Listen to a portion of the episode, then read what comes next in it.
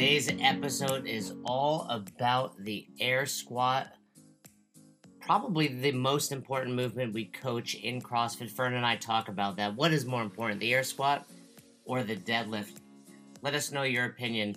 But today's focus is primarily on teaching, and the big lesson you're going to hear from us is get your athletes moving, talk less, move more, and I'm sure if you stop and evaluate your own coaching, your own classes, you might find there are days and times where you just talk too damn much. So check yourself on that because your athletes wind up learning, they wind up improving their mechanics by moving themselves. So we're going to teach you how to approach the air squat from stance to the points of performance to common faults you're going to see.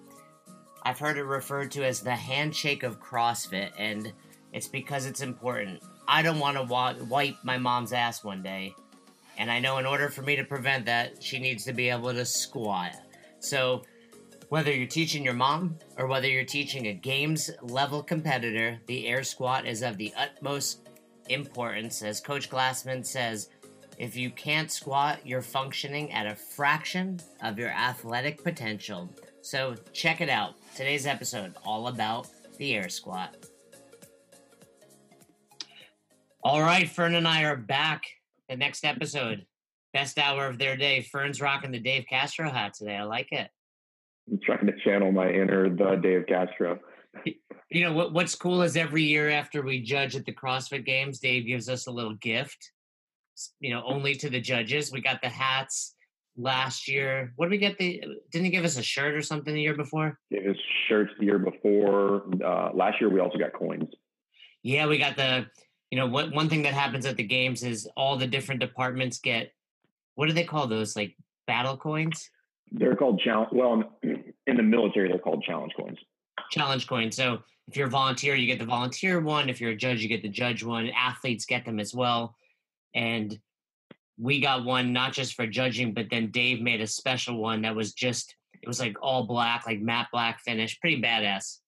It's pretty badass. I have it i have a uh, in my we have a lounge at our gym, and uh, in there I have a competition 25 games plate, and then on all of the bolts on there I have glued my judges coins, and it's hung on the wall, and then I have his hung on the kind of like the outer green part of it. It looks pretty badass, honestly.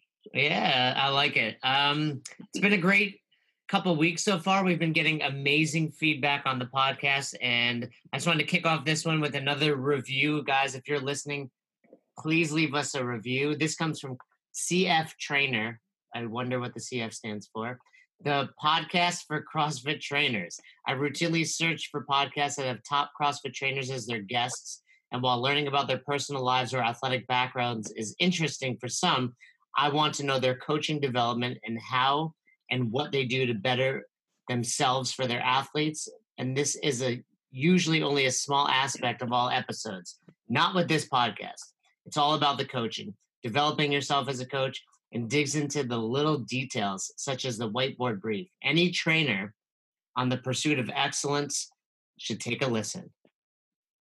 That's, that feels yeah. pretty good. That feels. I've got to say, like I got tingly. I got goosebumps. I got goosebumps there. It was good. That, I mean, that's the point, though. That and I think that that was exactly what we set out to do because that you and I want that. So yeah. selfishly, we do this. Yeah, I love chatting with you about this. Truth is, we were doing it prior to having prior to hitting the record button, so we may as well record it and put them out there. And I, I love all the feedback we've been getting. When I get a message in our Instagram, best hour of their day, it's really just awesome. Like, hey, what you said resonated, or I love getting. I changed my whiteboard brief. I had someone that filmed their whiteboard brief, sent it, and I just love seeing people improve. That's what this is all about. And you know, if we're impacting somebody and they're impacting somebody, we're we're doing the right things. And today we're going to be super impactful because we're going to dive into the air squat. The, arguably the most functional movement you could possibly ever train. Well, well, that's a good way to kick it off. Is it the most functional movement? It, it, it's probably a toss up between that and a deadlift, but uh, they're interchangeable. You, you, know, just like we talked about in the level one, you're going to be hard pressed to navigate a day without doing one of those two things in some capacity. Yeah, and if we talk about universal motor recruitment pattern, they're very, very similar. You know, they're hinging at the hip, one's bending over a little more, one's, you know, sending your butt back and down, but they're it's not as if you're gonna, oh, I'm only gonna do the air squat. If you do that, you're also developing your deadlift. Correct. And I think also from from a practical standpoint, coaches need to understand, and we have to understand that teaching people how to squat correctly. This might sound like an overstatement, but it's not. Does have profound impact on people's lives. Like if they move better, they can function better. And when they function better, they can interact with their environment better. And when they can interact with their environment better, they can live and longer on their own and do a, a lot of other things. So it's not just hey, I need a heavy back squat. That's that's not what it's all about. There, there's more there's more on the periphery that's that's arguably far more important. Yeah, in 2008, Coach Glassman was on tour, like stopping at boxes, and he and he stopped at a local box, and I went to to chat with him, and I remember him saying something like, "I wouldn't cross the street to watch a two minute Fran, but I would cross the street to help someone improve their squat." and and that was really I was like, really, you wouldn't want to see that two minute Fran? And now, like ten years later, I'm the same way. I'm like, I don't care about these really fit people. Like, I just want to change people's lives. And like you said, if you improve someone's squat, you've truly improved their life. I mean, if you take someone that can't squat below parallel and get them below parallel, you're you're impacting them for decades. I mean, there's large argument that if if that scenario unfolded, you probably prolonged their ability to live on their own for five to ten years. And that's you know, living in Florida, I see you know all these old people, and I see the assisted living. You know, I've been there. I have a relative in one, and it's sad because a lot of these people are just like mentally they're there, like they're there mentally. They're I was at an assisted living home and they're sitting in chairs kicking a beach ball. I'm like, if I'm 80 and this is what I'm doing, just shoot me in the head. Like, this is not what I want. Like, and it's only because they can't do these movements. So let's let's yeah, dive in, let's dive into this. You know, we're not going to talk about how we cue and correct just yet. I think we're going to focus specifically on how do we teach the air spot, the air squat, best practices, mistakes we make? So I'm anxious to hear what you have to say. You know, someone walks into your box. What what's your rule of thumb to get started? And this is not just with air squat. This is with anything. I just want to get them moving with the with the least amount of teaching on the front end possible, particularly for what we would describe as the more basic movements, squat, press, and deadlift, they're fairly intuitive. So I just want to see them do it how they would normally do it. From there, now I can start to craft my plan on what I'm going to do. But what I'm not going to do is go into this long diatribe about the mechanics of the squat and levers and torque and posterior chain engagement. I'm not going to talk about any of those things. I'm going to tell them roughly where to put their feet, and roughly is an important piece there. And then I'm going to have them squat. And from there, I'm going to start getting the pieces of information I need in order to craft that plan. Yeah, you've heard it from all the best coaches that we've had on the show. Keep it simple, stupid. And, you know, one of the most common errors I see from a coaching perspective is too much teaching. It's like, hey, here's what we're doing, demo the movement. I always say do two, one one at one angle, one at another, and and get them moving. But I don't like you said, we don't need to talk about line of action. We don't need to talk about knees tracking the toes because if I'm doing this well and fixing you, it's happening. The one of the biggest pet peeves I have watching coaches, and tell me what you think about this, and this is any movement like you said, is all right, here's the air squat. I want this to happen. Here's what I don't want. Oh, this, this, this. And I'm like, I'm like, dude, these people didn't even know that was possible until you started showing them what they could do wrong. And then by the time they got to the movement, they've probably forgotten which one you want and which you don't. I relate everything to marriage. You know, my wife just tells me, wash the dishes. She doesn't say, don't do it this way, don't do it that way. Here's what you need to do, do it. What's your opinion on that? Yeah, she definitely doesn't say, don't leave your dirty dishes out. She just says, wash your damn dishes. Exactly. so from so there's a couple things. So we'll go back to that to that teaching. And I, I, think when we all get nerded out on coaching, we feel the need to unload a lot of information on people. You know, we feel it's important because it is important. And as a professional, you do need to know those things. You do not, however, need to convey all of that information to the athlete standing in front of you. So if you're looking for a pretty practical metric for are you teaching too much? If you're teaching most movements, shit, we could probably say all. If you can't get people moving under 60 seconds, you're t- you're doing too much talking on the front end. Guys, here's the movement. Here's one or two things I want you to concentrate on. Let's go. And start them moving. And the way I like to describe this is I like to talk of it, I like to describe it like there's kind of two pieces to this equation. So there's teaching and then there's coaching. Teaching is largely you talking, coaching is largely that athlete moving and you seeing and correcting. In the classroom, if you're looking for like rough percentages, it should be something to the tune of 30% teaching and 70% coaching. And I see it far the other direction where it is way more teaching and not enough coaching. And again, coaching is equivalent to them doing. Yeah, and and I agree with you, and I think it's for this reason. And you know, I, I want to hear what you think. I I think it's because I can learn this, I can memorize this, and I can repeat this. Coaching is seeing and correcting. There's it's very hard to practice that in your living room reading a book right? So it's like the equivalent of I can go read a fiction novel and repeat what happened. Actually diving deep into it and having a conversation about it is the challenging part. So it's like the air squat. Hey, I want these points of performance. I don't want to see these things go wrong, et cetera, et cetera. Now we're talking, talking, talking, but then someone moves and you're like, oh shit, I don't know what I'm seeing. That's the hard part. But that's how you get better at it also. Yeah, and I think what's important is, and, and from my experience observing, you know, a lot of coaches teach is that there is a misconception that by teaching a lot or talking a lot that I'm somehow going to hedge my bet on people's poor movement.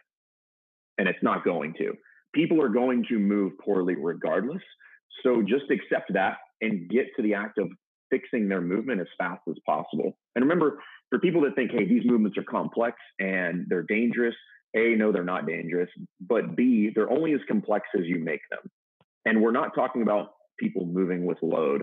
So just have them start moving and get to the business of seeing and correcting movement and make their movement better.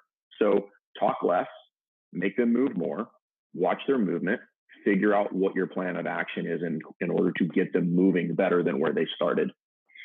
All right, so let's dive in. You know, the air squat we like to say at our level ones, you know, four of these movements have progressions, meaning the push press, the jerk, the sumo della and the med ball clean have very specific progressions that you'll see every weekend around the world by the red shirts. Now, the air squat doesn't. So that you kind of have some freedom in how you go about teaching it. What's what's your go-to method? I, I would assume there are times it goes differently just based on who you're with. But what's what's Fern's way of teaching the air squat? first thing I do is I just tell them where I want their feet, and then we go. I mean, and that might sound overly simplistic, but I just tell people, hey, put your heels roughly shoulder width apart, turn your toes out slightly, and let's squat. You know, and I'll talk to them real quick to keep about keeping their midline tight. You know, pat your belly, growl like a bear. That's a CrossFit Kids cue. Um, and what's important to note about that, because this is where they're and this is where the whole conversation about getting people to squat, I think, gets derailed. And it starts at the feet. How wide should their feet be? What angle should the foot be at? And my contention to all of that is you don't fucking know. You haven't seen them do anything yet. So to assume that I can put somebody in what I would consider to be an advanced setup with a completely straight foot in order to try to get torque at that at the base of the stance is largely not going to happen with the vast majority of people. So the stance and the setup that we recommend is what I think Bobby Millsaps told me this. If you guys don't know Bobby Bill Millsaps, she's been on some of our staff forever. She's awesome. And she was like, hey, most cubed, the most cubed method, meaning like start somewhere that works for most athletes, most of the time in most positions. And then from there, make your changes moving forward. Yeah. I, I mean, I, I find myself saying that a lot to answer questions. I'm like, most people, most of the time. You know, that's what you need to be thinking about. And I would tell you this as a coach if you ever find yourself using the word torque, you should stop coaching right then. So, you know, take a breath. I'm not saying stop coaching. I'm saying realize you just said the word torque, take a breath, and figure out what you could have said better. Because I'm 40 years old and I'm unsure what torque means, and I've been coaching a really long time. So, so I would say, okay, stop. And it's funny because we're, you know, you and I are the same. It's like get the athletes moving. For me, again, it's agreed. I'm like, hey, go about shoulder width, and I say like, look, I'm going to adjust you if we need it, but here's what I know. I need your weight in your heels. I need your knees tracking your toes. I need midline stabilization. I need your ass below your knees. And if you can do that with your feet touching, cool. If you can do that with your feet seven feet apart, that's cool too. I doubt that's going to happen. So let's start about here. And if we, you know, yeah. that that'll work. Yeah, and again, I think I think again going back to people who are trying to hedge their bets on poor movement, it's just not going to happen. If it does, great. But the point is, you're trying to develop a coaching strategy that works regardless of who's in front of you. And that meaning and that coaching strategy has to be fairly broad in nature. It can't be super specific because the more specific that that coaching strategy becomes, the more limiting it becomes with regard to the athletes that are standing in front of me because there will be a larger and larger portion of those athletes that fall outside of the ability to execute what I'm asking them to do. So put them in something general, have them move, and then from there, start figuring out what needs to happen. And that looks like what are the points performance of the squat? Do I have those? And if I don't, which ones don't I have? And now I can start crafting my plan for the squat. So start at the feet, have them make sure that they're keep their belly tight, have them move, and then from there I can look at that stance looks a little bit narrow based on where their shoulders are. They're starting to round their back at the bottom of the squat. Maybe they should come out of that. The knees are tracking in. So maybe I do start to play around with this, the angle of the foot. But I think from a coaching standpoint, you should be basing your strategy on the athlete's movement, not on some specific elaborate thing that you designed because everybody's different. We all know that anthropometrics on everybody are different. Like you're clearly not tall. So your stance might be a little, and I don't mean that in a harsh way, Jay. No, take it. I'm not tall. You're right. I realize it now. but you know, I think if you if you look at it much more objectively and say, I'm going to coach this athlete based on their movement. I'm going to have a coaching plan based on this athlete's movement. What do they move like? What do I need to fix based on their movement? Based on the five objective criteria, right? Do I have neutral spine? Is the weight in the heels? Do I have good line of action? Is there appropriate range of motion? Are the knees tracking the toes? That's it, right? And that can look like a lot of things on different athletes. So, so stop for a second. Under- one yeah, second. So I want people listening to realize Fern and I didn't prep for this chat. I wasn't like, hey, dude, make sure you write down the points of performance so you can spout them out at some point. That's something that we have in our head. So if you're listening to this and you can't repeat back what Fern just said, which are the five points of performance of the air squat, there's your first step in teaching. Go home, learn those. When I was growing as a coach, I repeated over and over heels, knees, depth, arch, line of action, heels, knees, depth, arch, line of action, which are my five ways of memorizing those five, five points of performance. Because now I know where to look also. We're not diving into seeing in this episode, but now I at least know what to teach. Okay, heels. How do I teach that? Knees. How do I teach that? Depth. So you need to remember that. If you want to remember it the way I just said it, the way Fern said, if you have a, a new way, go go download, you know, the the level one manual or go watch, you know, James Hobart on YouTube demonstrate the air squat. Now, and, and I, I, don't think it matters what your process is or how you remember them. The fact is, you either know them or you don't. It's a pretty binary scenario. So let let me ask you a super simple question. We're teaching again. We're only focusing on the teaching. Some somebody's new. How do you even convey take your feet shoulder width apart? Because to us, it's like, okay, that makes sense. I know what that is. But mom walks in, you know, I've said I've said shoulder width apart, and I've gotten feet, you know, side by side, and I've gotten feet way too far away. Do you have like a, a method that you you get people to do that? So there's one of two ways I think you could do this. You could just tell them that and see where they go, and then uh, and then immediately go into coaching. And I'll say, Susie, bring your feet in. Bob, move your feet out. Your your your shoulders are wider than that, or your shoulders are narrower than that, whatever it may be. In the CrossFit Kids course, what they'll do is they'll tell everybody, all right, guys, stand up, go ahead and put your thumbs on your shoulders. Now go ahead and put your heels directly underneath your thumbs. So it's just a really simple way to get people there pretty quickly.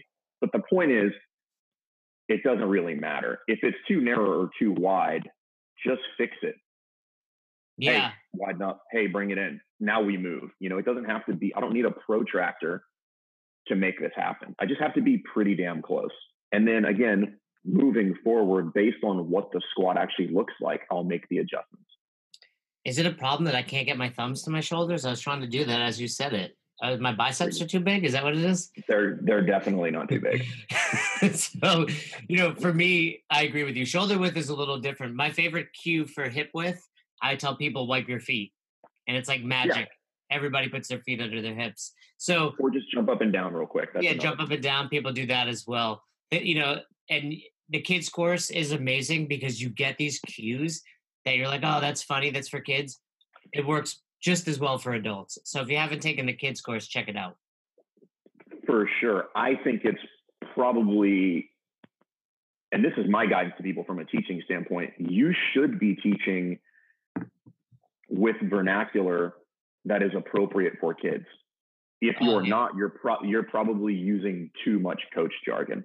Yeah, it was so, like EC said in her episode. She said, "Coach, like you're teaching a five year old." Yeah, that's I, always been in it. Anytime I have somebody saying like things like torque and posterior chain engagement, I'm like, if if you told your kids torque, what would they do? Nothing. yeah, they would look at you confused. I mean, I tell people that if you're if you're saying midline stabilization, my favorite one that people say these days is core. They scream core. I'm like, yeah, I get it, but that's stupid. So your your athlete starts moving. Let's let's simply talk about teaching. Obviously, what you're saying is you're you're kind of blurring that teaching and correcting because you're basing it on what you see. But let's let's go through. Like imagine you just have an athlete and we'll take step by step. Someone's, you know, not in their in their heels. Let's work our way up our body. So how would you go about teaching it? I'm not saying correct it, What's your what's your method yeah, to so, say let's get our weight in our heels? Yeah, so I see where you're going. So this is, and I think every coach should develop this plan for teaching. And I think of it like a layer cake. And side note, if you haven't seen Layer Cake with Daniel Craig, it's a hidden gem as far as movies go. You should go watch that. But you should layer these things on top of each other, and you just start at the feet. And I, my experience, and again, this is not right or wrong. You start at the feet because in my experience, you get the biggest bang for your buck once you get the feet right. If the feet are wrong or the base is incorrect, everything else is jacked up after that. The hips are going to be too far back. The knees aren't going to be able to track over the toes. A lot of the back will be rounded. A lot of things can go wrong if the setup or the stance is incorrect. So start there. Now, once I've gotten there and I tell them where I want their feet, I'm just going to move up the body and teach them one joint at a time. So once I'm good with the feet and I'm going to say, hey, keep your heels down or pull your toes up, and I'm happy with that, then I'll move up to the knee and I'll tell them, I want the knee tracking over the toe. That's it. And that's what I'll teach for the next piece. And then I'll move up to the hip, and then eventually I'll move up to the shoulder, and then eventually maybe to the hands, depending on what the movement is. If I was an overhead squat, but that's how I would do it. You so know, start at the base and then move up from there. That's kind of how I do it. I'm the same way as you at a level one. You know, I get people moving quickly and I'm really just analyzing, okay, what are the biggest faults I'm seeing? So where do I have to start? But all things being even, I, I like to go that way. I basically work the bottom up. We know midline stabilization is the most important thing. But sometimes, like you said, if I work from the bottom up, that's going to be there when I get there. So, so let's let's look through each point of performance, and let's start with with feet. So for me, if you if you're working with me yeah wiggle your toes but let's let's have some fun teaching cues so i might say something like hey if you stepped in gum and your heels stuck to the ground what would that feel like right? So do you have any for heels that you that you use like that? Um, not so much for the heels. No, not so much for the heels. I just I just tell people, you know, have have your heel down on the floor and grip the floor with your toes. Yeah, I like that one too. I I like you know I I always tell people like, look, this is how my head thinks, but I think like an eagle, and I think like I'm grabbing the ground. And the truth is, I do yeah. that when I have a heavy weight on a bar and I'm front squatting or back squatting. I grab the ground with my feet. As a, and this is a side topic. Just uh, again, we can stick with it. We could probably talk about the feet all day, but typically, actually, just let me ask you a question: Is there a fault that you see new coaches? Is there an error that you see new coaches make when they teach about the feet or posterior chain engagement? Yeah, there's there's some faults I see. I mean, I think the the biggest one it, it can go two ways. You know, we I tell people, hey, we're wiggling the toes. That doesn't mean your toes are off the ground. That just means I want your weight back and your heels further. Now, for now, I'd rather you squat with your toes up to teach you that, but ultimately, I need those feet back down. So, you know, you, I see that. I don't know that that's so much a fault. The bigger fault would be people that try to get so detailed into I need, you know, 70% of your weight in your heels, 20% in the middle, 10% in your toes. I'm like, that's the fault. Get them squatting with their weight in your heels. We'll get the toes down eventually. What what were you thinking? Yeah. that was the same thing, and that's what I thought you were going to say. And I generally like to I like to express it this way: we we do virtually nothing athletic with our toes pulled up off of the floor. Turns out squatting is athletic. So let's be athletic. Get your toes down. I like that. I've never heard that. Yeah, the only thing I do with my toes pulled up is, you know, in the bedroom, and we can't talk about that. Um, so now you said you get the most bang for your buck out of the feet, and I think that's true. For me, when I get people to push those knees out, that's when I see a big change in their squat. You know, not only are they recruiting that posterior chain, but they're they're also typically able to lift their chest up a little bit more. And if if you're not sure what that feels like, you know, just put your hands on your butt, drive your knees out, and squeeze it, and try to do that with your knees caved in. And it's basically impossible to squeeze your butt. So that that I mean that could be your way of teaching it, right? Put your hands, everybody, if you're listening, do it. Put your hands on your butt, push your knees out, and squeeze it. Now drive your knees and try to get them to touch, and try to squeeze your butt. I'm doing it right with you, and I'm literally unable to do that you know we can dive into cues another time to get people to drive their knees out do you have any other ways you know the other the only other thing i sometimes do is i'll find like the crack in the mat like say you're using mm. horse stall mats and yeah and i'm like hey just try to spread these apart right now and and you know regardless of your age or background you understand what that means yeah. and i think what's important if, if if you guys are listening to this and you haven't picked up on this at no point you know we, we've said some technical terms in here but most of what we said has been very basic. Do this. I want this potty part to go there.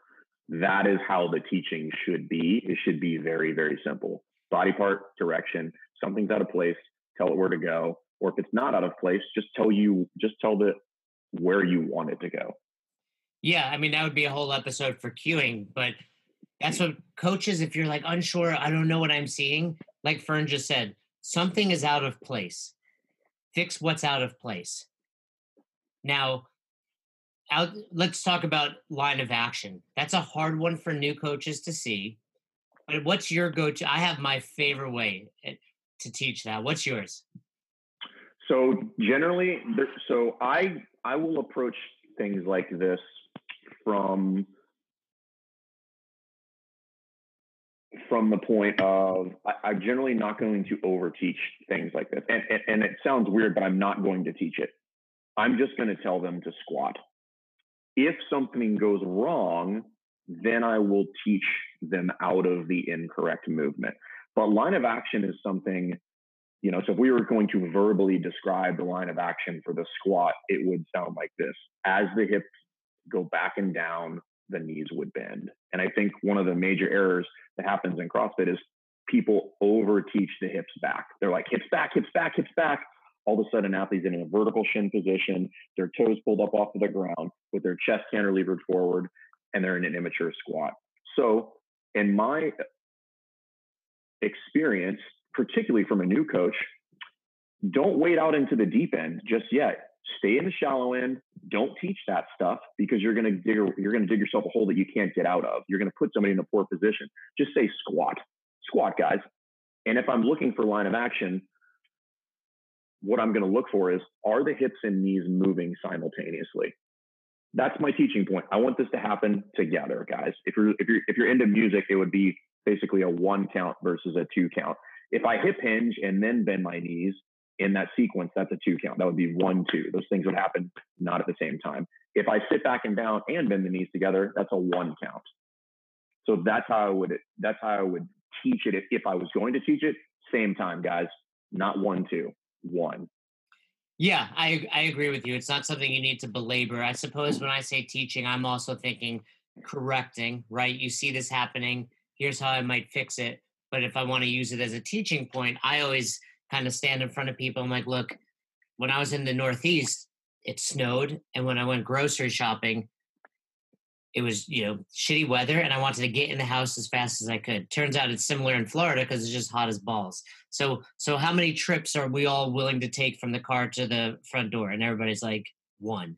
One. Right? So i'm loaded up with groceries but oh shit i left my car door open. How am i going to shut it i send my butt back and i you know you'll always get some funny person that's like kick the door i'm like no i'm not kicking my car but i'll shut it with my butt right and then they kind of they start doing it themselves and they're like oh yeah yeah and I'm like, that's what I need you to do. So agreed for all of these. It's how can we keep it simple? But I teach it like, hey, mom understands that. She needs to do that. What about midline stabilization? That's the big one, right? It's it's the most important thing we're looking for. We want to make sure we're maintaining that neutral spine. Again, you're not over teaching it, but when you see it go wrong and you're like, I am going to make a teaching point out of it, how do you make that happen? So in that scenario, again, simple is better because if you think about all the terms that we could use for that, it's like tight belly, uh, tight core, tight midline, midline stabilization. None of those terms have really have any meaning. Going back to if I'm teaching a five year old, that is going to yield zero return for me. The athlete's not going to do anything. So why teach it that way to adults? Make it very simple. And again, I think I said it earlier in the podcast, but I would just tell people, hey, I want you to slap your belly and growl. You know, if you're going like that, you, that's midline stabilization. And I don't care if they understand what the terms mean. I care that they know how to do it. That's that's what's far more important. I don't give a shit if you know what midline stabilization means. What I do care about is that you can keep yourself from going into flexion when you're moving. And if I tell you to tighten up your belly like somebody was going to punch you in the stomach and that keeps you from doing that, then that's a win. Yeah, I mean, I walk around and you can like, depending on the athletes, like pat them. Like if you tap someone there, they naturally do it. Tell them I'm going to kick you. I've got two of my favorite ways. Again, I take it a little extreme. I'm always like, all right, guys, close your eyes. And I get the group to close their eyes. I'm like, all right, just randomly, I'm going to punch one of you in the stomach. And then all of them naturally tighten up, right? And, and, you always take Grandma Betty and punch her right in the stomach. Yeah, I, typically I do say like it's probably going to be a woman just in case you get angry. Um, but I'll, I'll do that one. Or my other favorite is all right, guys. I get up early every day and I spend about 15 minutes flexing in front of the mirror. I was like, you guys probably do it as well. Just pretend you're flexing your abs in front of the mirror, and then they get that. That's not a joke, by the way. No, I get up early simply. I, you know what's funny? People are like, really? I'm like, if you watch Pumping Iron, Arnold and Joe Weider talk about how flexing makes him more muscular. So you got to flex once in a while. Any so again, this this podcast, this episode was specifically on teaching points of the air squat. We're gonna dive into our favorite cues. We're gonna dive into you know how to where to look, how to correct. But is there anything else you would think about when teaching the air squat? No, I just think simple is better. Just tell them to squat. Sometimes it's like we become stupid as coaches. You're like, I need to teach these people how to squat. I'm like, no, they got out of bed this morning. They took a crap. They got off the toilet. They sat down probably to eat breakfast. They got out of the chair. They got in their car. They sat down in the car and they got out of their car and they came into your gym. They can squat. Just have them squat and then start fixing the errors that you might see based on their movement. Yeah, funny, funny story. I was about once a year, my mom and her old lady friends asked me to train them. Mm-hmm. It's usually right around New Year's, you know. And so the earlier this year, and I wrote about it. I forget where I posted it, maybe on Facebook, but I, I, I wrote this story down, and it was all about. They asked me to go in there and they want to learn the machines, and I'm like, fine, I'll teach you the machines. And we're on like the second or third machine. They're like, what's this one? And I was confused. I was like, I don't know. Like I haven't been around machines in a while. I really don't know what this machine does. I was like, here's the deal. It's my mom and two women in her 70s. I was like, I coach CrossFit. I coach body movements. Like, I want you guys to be able to move your body. I was like, Mom, I love you, but I'm not going to wipe your ass one day. So I need you to squat. And all three of them were like, Whoa, I can't squat. I can't squat. And I was like, Well, who helped you off your toilet this morning? Like, no one. So, so you stood up. So I'm like, and then, you know, they're just afraid of it. I was like, Well, here's what I want. And I grabbed three benches. And I was like, I'm going to say down. I just want you to sit to the bench. And I want, I'm going to say stand. I want you to stand up. And we did that like 15 times. And I was like, was that all right? You guys feeling okay? I'm like, I can do that. I was like, that was a squat. So, you know, yeah. the, the word itself was intimidating to them. But yeah, these are, you know, three old ladies in their late 60s and 70s, and they were squatting. And then I made it better. Like, I was like, okay, now this time on this set, let's reach our hands up. And on this set, let's do this. And, but again, these were three 70 year old women, and it wasn't, I didn't talk about it. I was like, sit, stand. That's it and I loved it. And I think one of the takeaways here, and I think you may have mentioned mentioned it on the podcast with EC, but just something to consider and and evaluate yourself on if you're coaching. If you're being overly wordy and you're going really into the details of some movement mechanics, whatever it may be, doesn't matter. Is that for you as the coach to look smart or is that going to somehow make the athlete move better? And chances are it's for you. And when you're coaching, if you're doing things for you, that largely is ineffective and creates a, a not very comfortable environment for the athletes. So do what's best for them. And what's best for them is make it simple. Don't make people feel stupid. Make them move as quickly as possible because now they're not thinking. The less they're thinking, the easier this whole process is going to be. That's where we should end. That was great. Keep it simple, stupid. If you're talking too much, I agree with you, Fern. It's for you. And I just want to move, you know, and that's whether you're teaching a movement for the first time or you're leading a class. We're there to move. We're there to move better. And that doesn't happen with you talking, it happens with you coaching. And like Fern said, there's a big distinction between teaching and coaching. This was all about teaching the air squat. And if you're, you know, teaching it well, they're moving better very quickly which makes your job even easier. So let's wrap it up there, Fern. Anything else to add about the air squat? No, teach people how to squat. It'll improve their lives. Yeah, if you're like me, I delayed when I'm going to have to start wiping my mom's ass by a few years, you know, because she's going to squat better. I'll put her down. I told her, I said, Mom, you sneeze wrong. You start sneezing in your 70s, you're going down. Like you're done. DNR. So, so hopefully, hopefully she can prolong that a little bit. But for another great episode, if you guys have feedback, if you have questions about the air squat, we're of course here to help you. Uh, we, we love hearing from you, and we'll be back in a future episode of Best Hour of Their Day. Thanks again for listening to Best Hour of Their Day. Take a moment, head over to the Apple Podcast app or Spotify or Google or whatever you use and leave us a review. It really means a lot to us and it's what allows us to spread the word. Also, share this with your friends, your family, your coworkers. Tell everybody at the box to listen to the Best Hour of their day and let us know what we can do to provide you a better experience. Do you have topics you want us to talk about? People you want us to interview? We are here for you, the community. We're here to give back, and we hope you've enjoyed this episode of Best Hour of Their Day.